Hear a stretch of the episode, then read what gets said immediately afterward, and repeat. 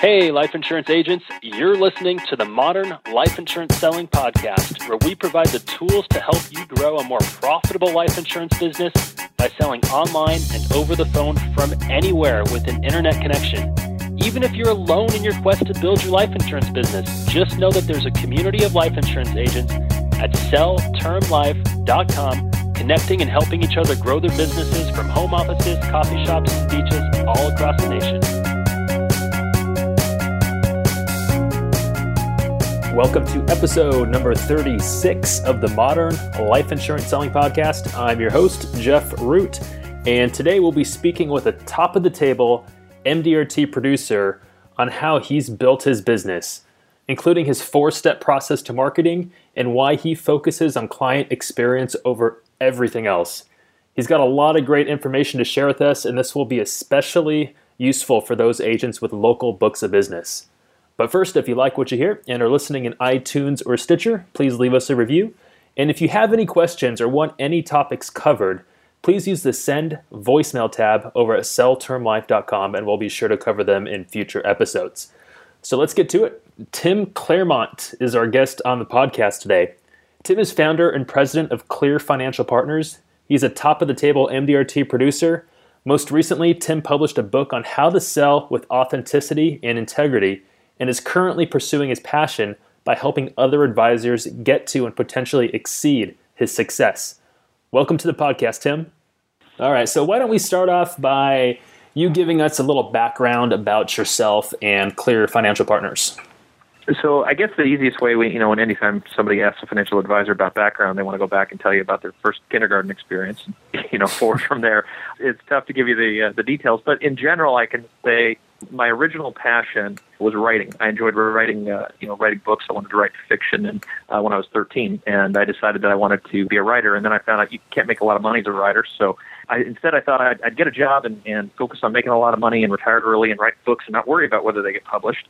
And I wanted to be a tax attorney. I hated taxes. Got my first paycheck when I was 13 years old. I knew exactly what it was supposed to be, and somebody called FICA, FUTA, Fed Inc., and all these other people took like half my check.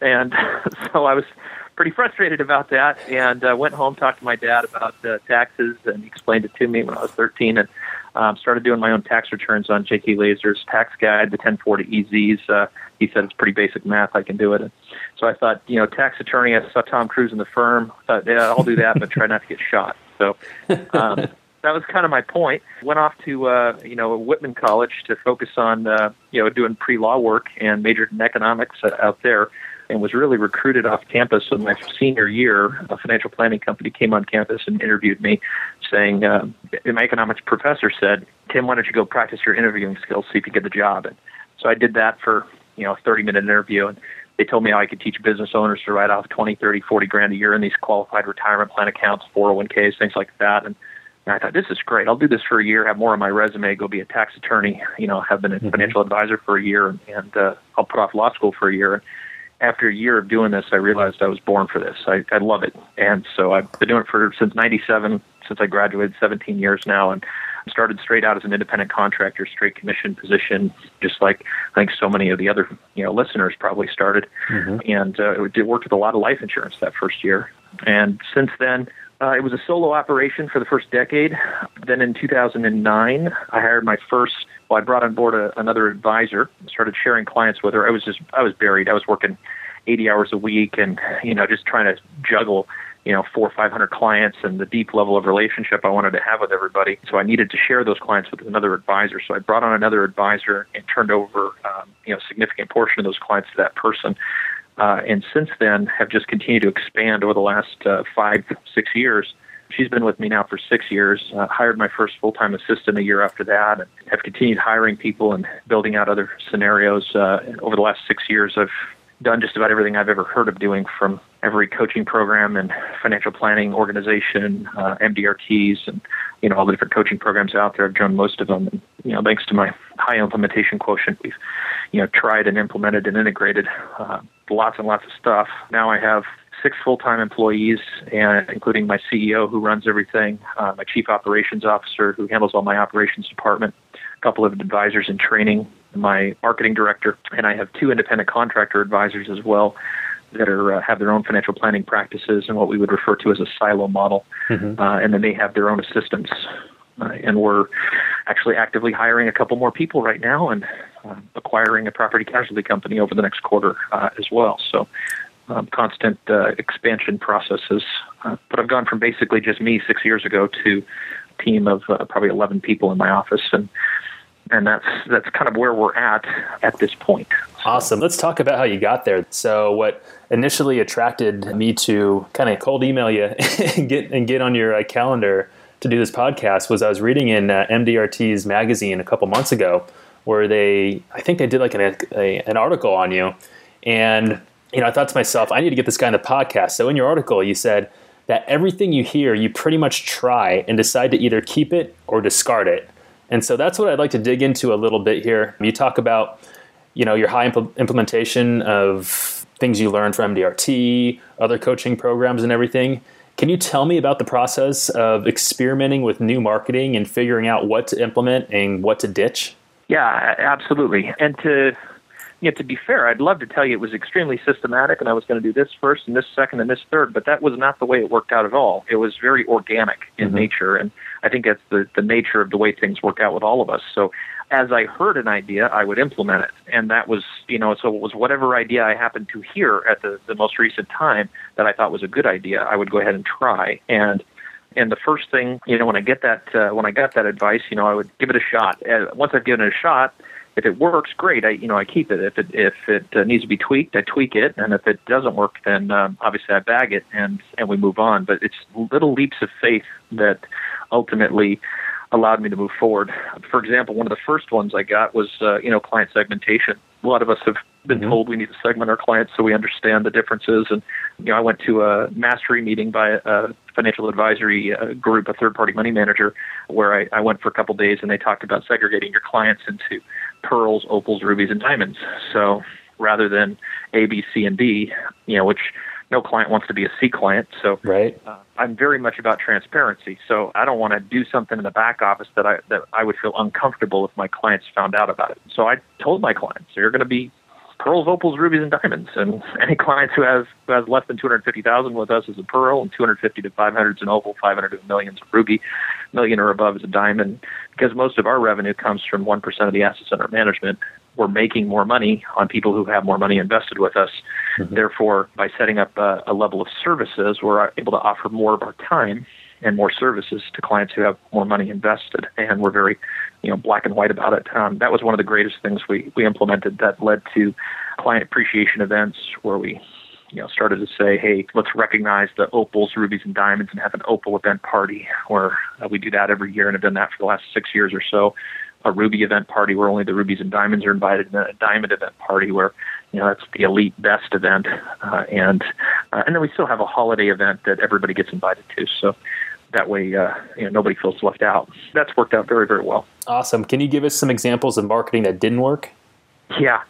So like a yellow page ad, that was a real flop. Mm-hmm. You know, probably. Uh, I think it was the early 2000s, and you know, I decided to go ahead and and put a little ad in the yellow pages, and figured, you know, I was told at the time, you know, hey, put money into marketing, it'll pay for itself. And so I think I had to drop, you know, 10 grand or something over a, a period of time to put it in some yellow page things. And, you know, I, I didn't get any response from that.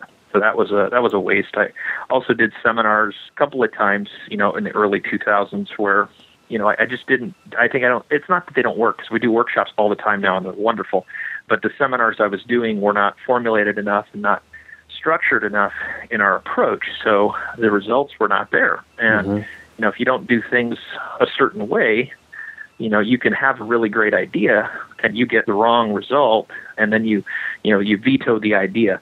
It's kind of like when a client has an IRA account that's invested in a really bad investment, and the investment goes down, and they say those IRA things are horrible. I'm never going to get an IRA again. Well, it's not the IRA that's the problem. Right. The investment inside the IRA is the problem. Yeah. So, you know, it's the same case with with marketing. So sometimes. Yeah. You basically, like you said, you kind of went through the process of as you're building your business, kind of going idea after idea. If it didn't work, scrapped it. If it does work, did you kind of just like double down on it and create systems around it? Or how did that work out? Yeah, a, it was a four step process, I would say. Step one, do it. So there's no thinking about it, whatever. If it sounds good, try it. And then step two, you know, after you've been doing it for a little bit, adapt it to optimize it if it's if it's good, or bag it. If it's good, you've adapted it now to optimize it. Then step three is figure out how you're going to adapt it to delegate it. Because the last thing you want to be doing is still doing it. Right. you want somebody else doing it for you. So you, mm-hmm. you can have your team member doing it or outsource it or something like that. And then once you've got it adapted so that it's delegatable and you can remove yourself from it, then you systematize it. And so building a system around it at that point so it becomes replicatable.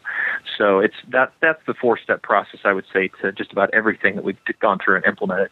I love that. It's always been in, you know in that sequence. Awesome, and that's that's really how you scale too. Once you figure out something that works. So something that that struck me in that MDRT article is is when you said that I, and I'll quote here I decided, as far as marketing is concerned, the best resource I have is my clients. So every marketing dollar that I can think of, I try to turn back into how can I provide an amazing experience for my new clients so they can't stop talking about how awesome we are. Can you tell me about some of those things you're doing? You, you mentioned the client appreciation events for those those four levels, I believe they were, right? Yeah, that's one example. Yeah, after wasting money on the yellow page ad, you know, and and uh, and having the half-hearted public seminar attempts that didn't work out, you know, I realized I couldn't just throw money at marketing and expect it to take care of it for me. And the best results I was getting were from all the word of mouth that were going around about my reputation and who I was, and, and my clients talking to their friends and their family, and, and that's where all of our new business was coming from. So rather than wasting marketing dollars to yellow page ads and things of that sort, I decided let me turn those around and spend that money on my clients, and that's where I started the client appreciation events.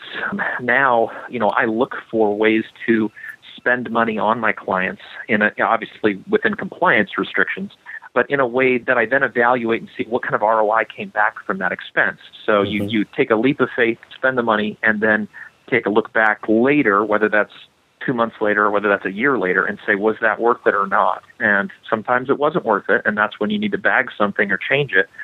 And, but most of the time, you know, when you spend money on your clients, it is worth it, and, and you're making an investment in them that's that's going to last as long as the relationship lasts. And obviously, our intention is to have long-term relationships.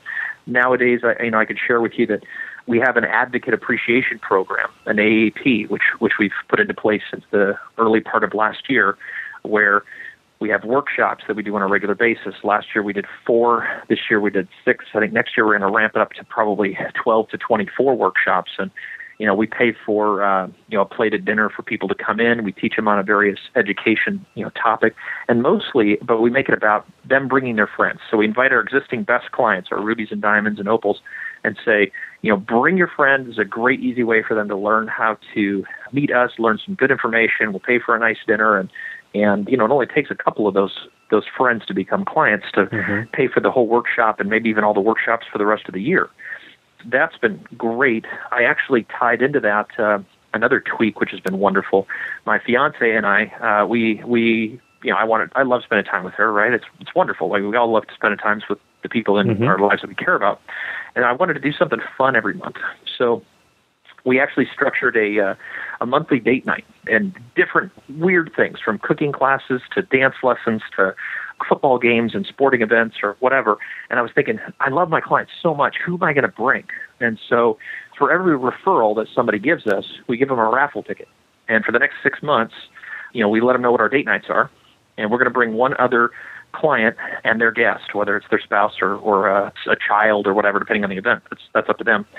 And for every person that shows up in our office that they've referred, or every person they bring to the workshop, they get a raffle ticket. They get entered in for a drawing, and we do a drawing the month before the next date night, and we let them know that they've won uh, the opportunity to go out and have a really cool date night with my fiance and I, and the four of us will go out and do something really awesome. And so from that, it's been just a lot of fun. You know, the clients are excited about winning the opportunity to go hang out with us and spend a few hours with us. we get to have a great time with them. And, awesome. I mean, we literally just had dance lessons last night. You know, that's where I was at last night, and uh, I went to a Beavers football game over the weekend for the previous month event. They just happened to have two events pretty close together this month, but uh, it was two different months. Just happened to turn over recently. We do weekly newsletters, and and then our, at the end of the year we have a big big advocate appreciation program event, which is our blowout event just for client advocates from the previous from the previous year. So anybody that has sent us somebody the previous year. We bring them to a big event. We, rent out a suite at the Blazers, uh, you know, Portland Trailblazers, and and uh, have just an amazing party up there. For, that, and only the people that have sent us somebody the previous year get invited. I love it. So you're investing and focusing on client experience over everything else. Is that right? Absolutely. Okay. So it's all about the client experience. So, like you said, your marketing dollars are are they focused solely on client events or client experience, or is there anything else that goes out? Well, now that we've had the workshops going, I mean, it's definitely still client experience. There's more things we do for client experience, but those are the, the basics. Mm-hmm. I would say that's the vast majority of it. You know, because we have the workshops going, we have considered starting to open up some of the workshops to the public and maybe doing some uh, direct mail and or you know invitations through social media and things of that sort to invite non-clients to some of our workshops. We're just getting you know dipping our toe in the water for that yeah. because we're so careful on having such a great experience at these things. Then the expense per head is not insignificant. It's it's decent for these meals and everything. You know, we don't want to have a room full of 60 people that just want a, a free meal and, right, and aren't yeah. really interested in what it is that we're doing. So we're still, you know, kind of teasing that out to see how we could target a specific group of clients where we pre-qualify the people we invite instead of just inviting the masses. But we have some good strategies that we're implementing right now. It's just uh, it's a little early to tell you exactly what those results are. Um, so we, like I said, try everything we can as soon as we can. So I should know within three to six months how the how those results are panning out. Have you tried any sort of online marketing strategies? Yeah, you know, it's a it's a great question. With the compliance lag in our industry, I mean, so much compliance is has really made it challenging for us to pursue social media. I mean, no testimonials allowed in, in the securities related industry.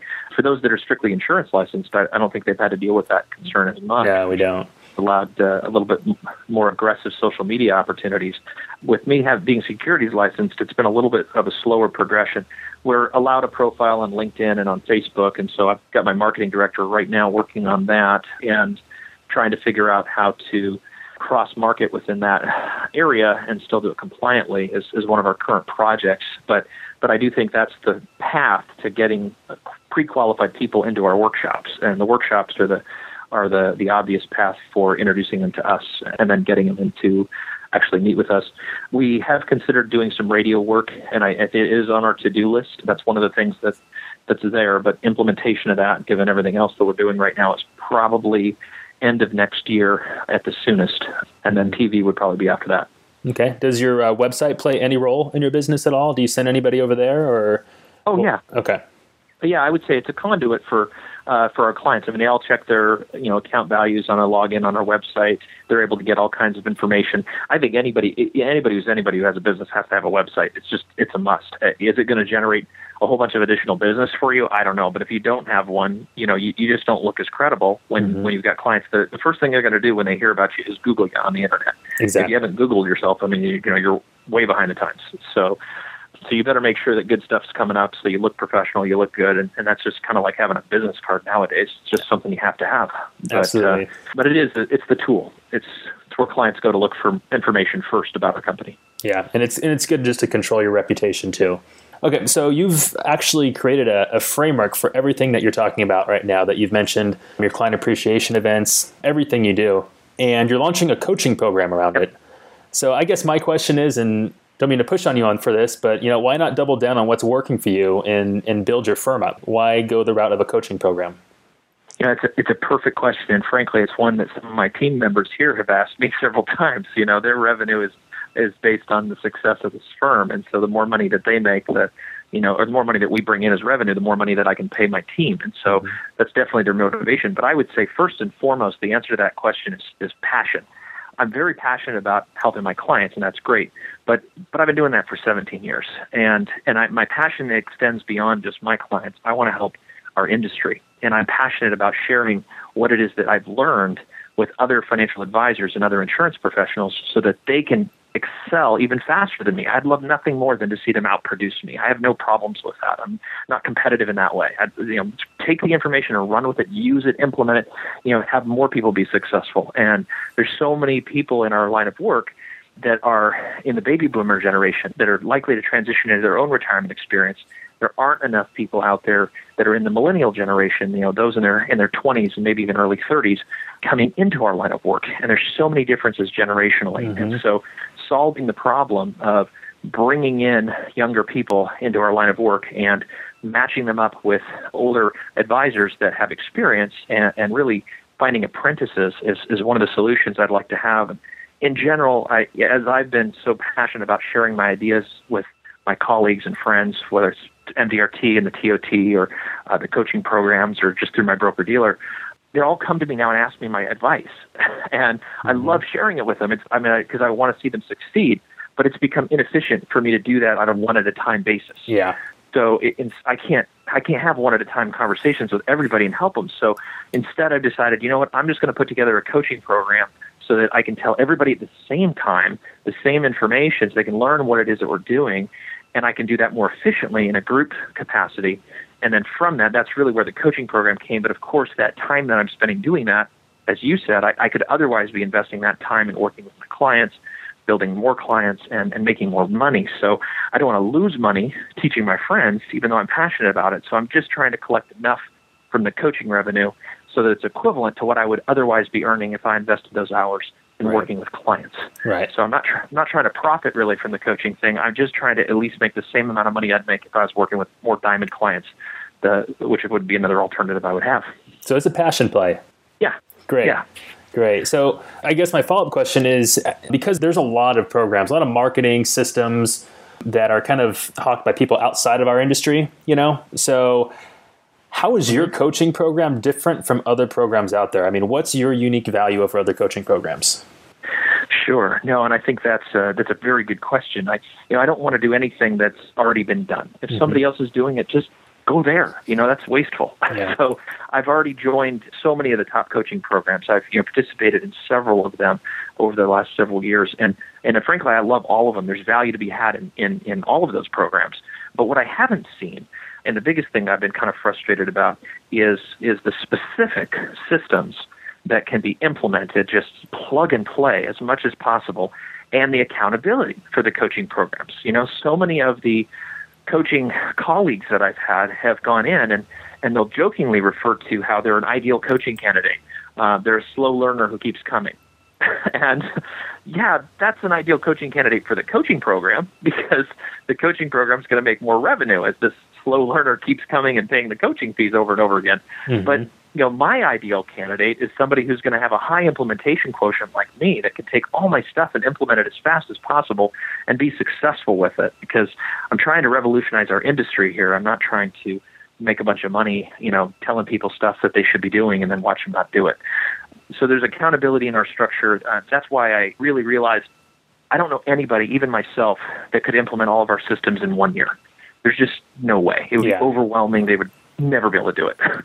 so my thought is, you know, it, it probably takes even a person with a high implementation quotient probably take them like four years. So that spawned the idea for the name of our, our coaching program. So our, our company name is Clear Financial Partners, and and our coaching program is Clear FP Academy. And it's really kind of like a college curriculum, is the way I'm looking at structuring it. So you're going to have a freshman, sophomore, junior, senior year experience and in the freshman year, I'm going to teach the fundamental core systems that everybody should be utilizing, at least the things that, that we believe are, are core and fundamental that everybody needs to have. And we'll take them through that process. I've got accountability uh, built into the program, so people who join it will need to follow through and actually implement several of the things that, that in their own way, you know, I, I build in a combination of what they want and what's important to them because I want them to finish the year in a way where they look back and say, "Oh my God, that was the best thing I ever did." And have success at it so that they want to come back next year and they want to tell everybody else to come. So it needs to be successful in that way. But but we'll bring systemization so they can use our systems exactly as we've got them in a plug and play capacity as best as possible, and then also have accountability so we can actually see these things get integrated and not just dream about integrating them and wait three years to get it done but that's some of the basics. I could go on on this issue for a long time. I just uh, I get carried away with it because I no, it's great. Yeah, no, it's it's a great program. I mean, just I mean the whole plug and play and and basically handing over your system, something that you've worked so hard for, and basically handing it over. I mean, I hold on so close to my systems that I have a hard time to let anybody see them. you know, so I, I, think it's very right. generous of you to do that in this sort of capacity. Before we, you know, scheduled this podcast interview, your office sent me a, I guess you can call this a brochure of your, your coaching program here. And I read through it. It goes over the freshman, sophomore, junior, senior exactly the technology, the compliance, the presentations, the research, the systems, the portfolios, all that stuff. I mean, you really do lay it out exactly what you're getting here in a manner that it's, it's digestible. it doesn't totally blow me away where I'm like, okay, I, I can't do this. But it's really impressive how you were able to lay this out in a way where you're, you're not saying, like, hey, in year one, you're going to be able to implement everything. You know, you're very clear that this is a, a process. This isn't an overnight thing and it takes time. And I love the way you position that in in the brochure you sent over here. Thank you. Yeah, I mean, I've definitely put a lot of thought into it. I've my passion around building our team. I mean, I've you know I've already reached my own state of financial independence, so it's I, I could retire a couple of years ago and and uh, play video games and read books and write books. And what I found that I'm surprised that I found is, is that I love doing this as much as I loved writing um, mm-hmm. you know, back when I was 13. So I'm never going to stop doing this. I'm going to keep writing books and I'm going to keep doing this. But I do it now for fun, and and I help other people reach their own financial independence so that they can find out what they want to do for fun instead of for a paycheck anymore. So I'm really motivated to try to help fix our industry. And with my team members here, I want to see them succeed and live vicariously through their first experiences as they get their, you know, their first opportunities. And and and that culture and that feel in my office is is just there, and you can just feel it. And I and I want um, I want all of our coaching, you know, students to to have that same feeling. I want to live vicariously through their successes and and see them achieve things and reach their own levels of success so that they really enjoy their lives and make a difference in the world however they want to. And, and I mean, our mission statement is, you know, we empower our clients and associates in their journey to achieve their unique vision of happiness. And, and I live that every day. That's, that's really what I'm trying to have everybody do. And, and I recognize, just like our clients, you know, we make 1% of the assets under management per year. So the more money they make, more money we make but they they're not contracted to us they're not stuck with us for a lifetime relationship mm-hmm. we have to earn their relationship every day and I expect the same kind of situation with my students. At the end of the year, they look back and say, that wasn't worth the tuition. That wasn't worth the time it took me to fly to Portland, Oregon, and and spend uh, spend the two workshops that we have here, or not worth the time I invested in the homework or the, the Skype calls. The last thing I want them to do is come in for a second year. You know, if that's the choice they made, I totally get it, and they should you know find a, find another fit that's a better fit for them. But my hope is that everybody will look back after year one and say, "Oh my gosh, that was worth four times what I spent on it. That was worth more than that." And and that's the result I want to hear. Awesome. So you, yeah, that makes a ton of sense. I it really puts in perspective what you're doing here. And to move along the same thing, you touched on this a few moments ago. So I'm staring at a copy of your book right now, Passionate Ambivalence, and I read it over the weekend. It's a very quick and informative read about how to sell with authenticity and integrity. So, why don't you tell us a little bit more about this book?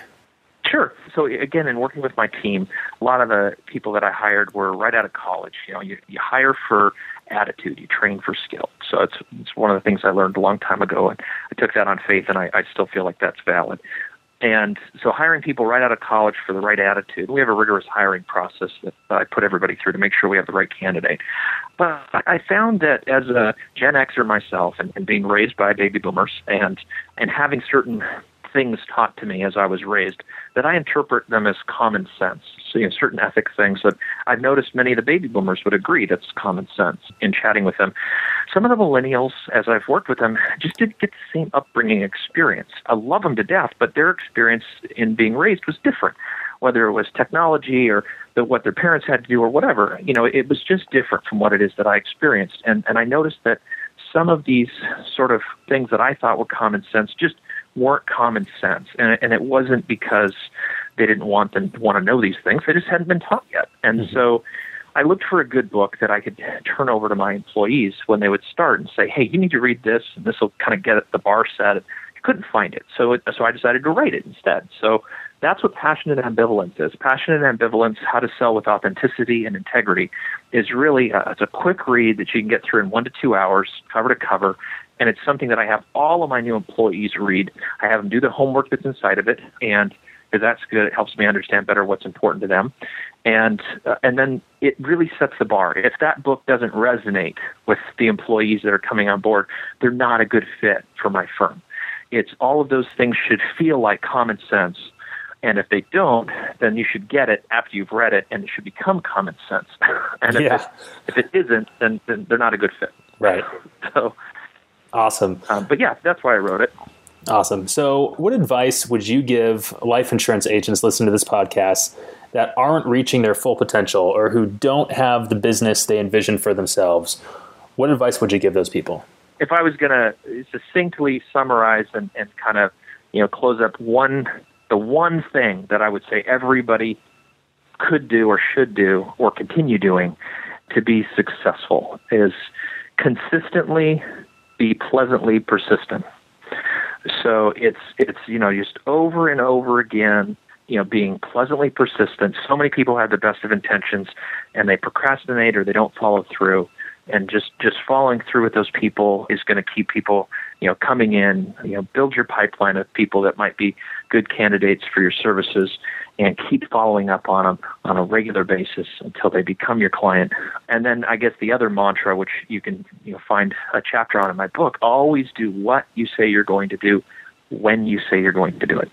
That is so basic, it seems to me, but so few people actually do it. Mm-hmm. Um, and that, that we actually have that painted in the back of our uh, of our office up on the wall by our team. It says specifically. It's painted on the wall, and everybody needs to you know hold everybody accountable to that. Always do what you say you're going to do when you say you're going to do it, and uh, and that that I think is the key to people trusting you and the key to you feeling good about keeping all your promises.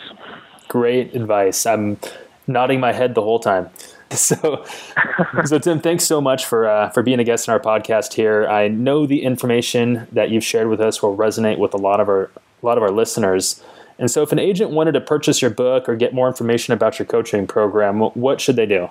Sure. Well, the book's for sale on Amazon.com, so I think I honestly lose a dollar every time somebody buys it, but that's fine. You guys can cost me a bunch of money. Go buy my book. I'll link to it on the show notes uh, on our website. Yeah, once I uh, once I get the quantity up high enough, my cost can come down on the printing, and I might make fifty cents a book or something like that. But but yeah, I'd love to have uh, love to have people read it because that's what it's about: getting the mission statement out there and getting people understanding what's you know and see how it could be used.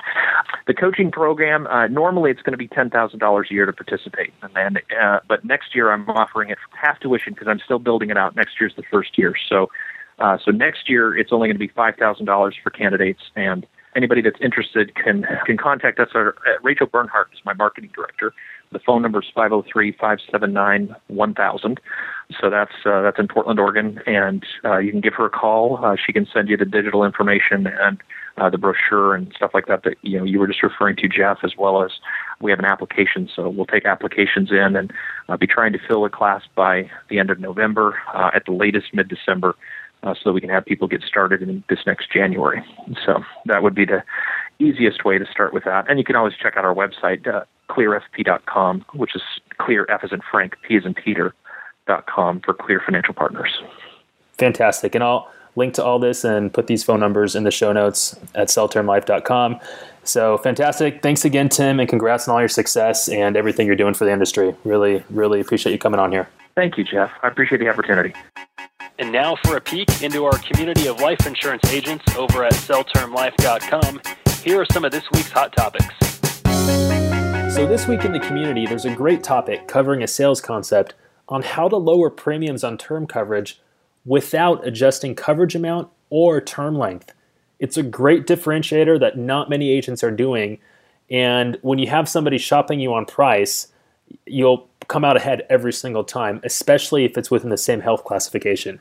So it's a very unique concept that will win a lot of new business that 99% of agents don't know about. There's also a couple topics some agents have started about their new websites. So one agent just brought his niche website live and is looking for what his next step should be. So we're dishing the advice, and he's already on the second page of Google for his main keyword, and he just launched. So another agent generated his first leads off of his website and wants to know what his next steps should be. So, this is different for every website, and we're helping him and sharing what we feel his next steps should be based on his goals. And anyone who has a website that they want to generate leads on should start their own thread in our community, as it's a huge accelerator to bringing leads in quickly. We have a lot of great minds in here generating anywhere from 10, 20, 30, 50 plus leads a day in the community from their own websites. So, lots of knowledge in there. Start a thread with your website. We'll give you information to accelerate you generating your own life insurance leads. To join the conversation and discover how you can use modern techniques to sell more life insurance, work more efficiently, and on your own terms, head over to selltermlife.com. We'll see you back next Thursday morning for another value packed episode of the Modern Life Insurance Selling Podcast.